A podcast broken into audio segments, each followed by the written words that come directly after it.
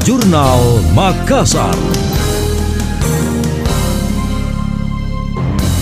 Saya Emil Faris dalam Jurnal Makassar. Kantor Balai Kota Makassar di Jalan Ahmad Yani akan berubah fungsi menjadi pusat destinasi wisata sejarah. Bangunan ini diketahui adalah peninggalan Belanda sempat difungsikan sebagai kantor gubernur sekaligus rumah jabatan. Kepala Bapeda Helmi Budiman mengatakan telah menyiapkan anggaran revitalisasi sebesar 20 miliar rupiah dalam APBD tahun 2022. Dia menjelaskan konsep kantor balai kota akan jadi atraksi baru kepada wisatawan. Selain itu sebagai sarana edukasi kepada warga khususnya pelajar SD atau SMP menjadi edukasi toh tempat edukasi. Minimal untuk uh, edukasi kepada warga masyarakat khususnya mungkin anak-anak SD ya. anak-anak SMP yang kita akan ajari sebenarnya sejarah kota Makassar.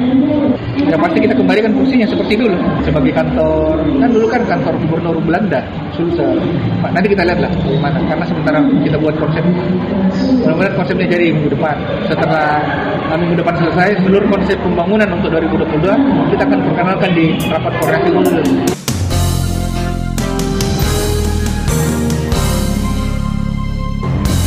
Sementara itu Wali Kota Makassar Dani Pemanto mengatakan, langkah revitalisasi gedung Balai Kota mengubah bentuk ke semula dan akan menjadi salah satu objek wisata. Dia memastikan aktivitas perkantoran di gedung tersebut akan terus berjalan, seluruh pegawai tetap berkantor. Anda masih mendengarkan Jurnal Makassar dari Radio Smart FM.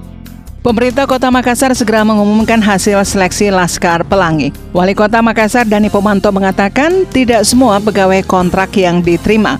Sekarang Laskar kontrak non ASN itu 12 ribu. Layaknya hanya 10 ribu. Sementara yang daftar kan sementara ini. Ini awal Januari.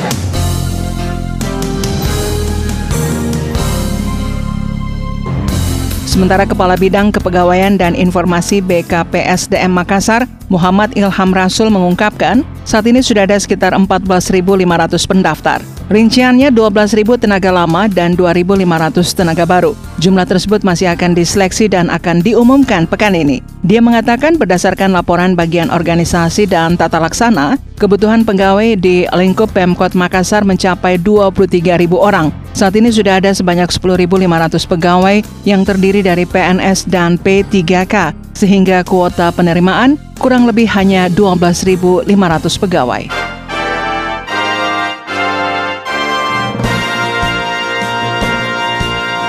Demikian tadi, Jurnal Makassar.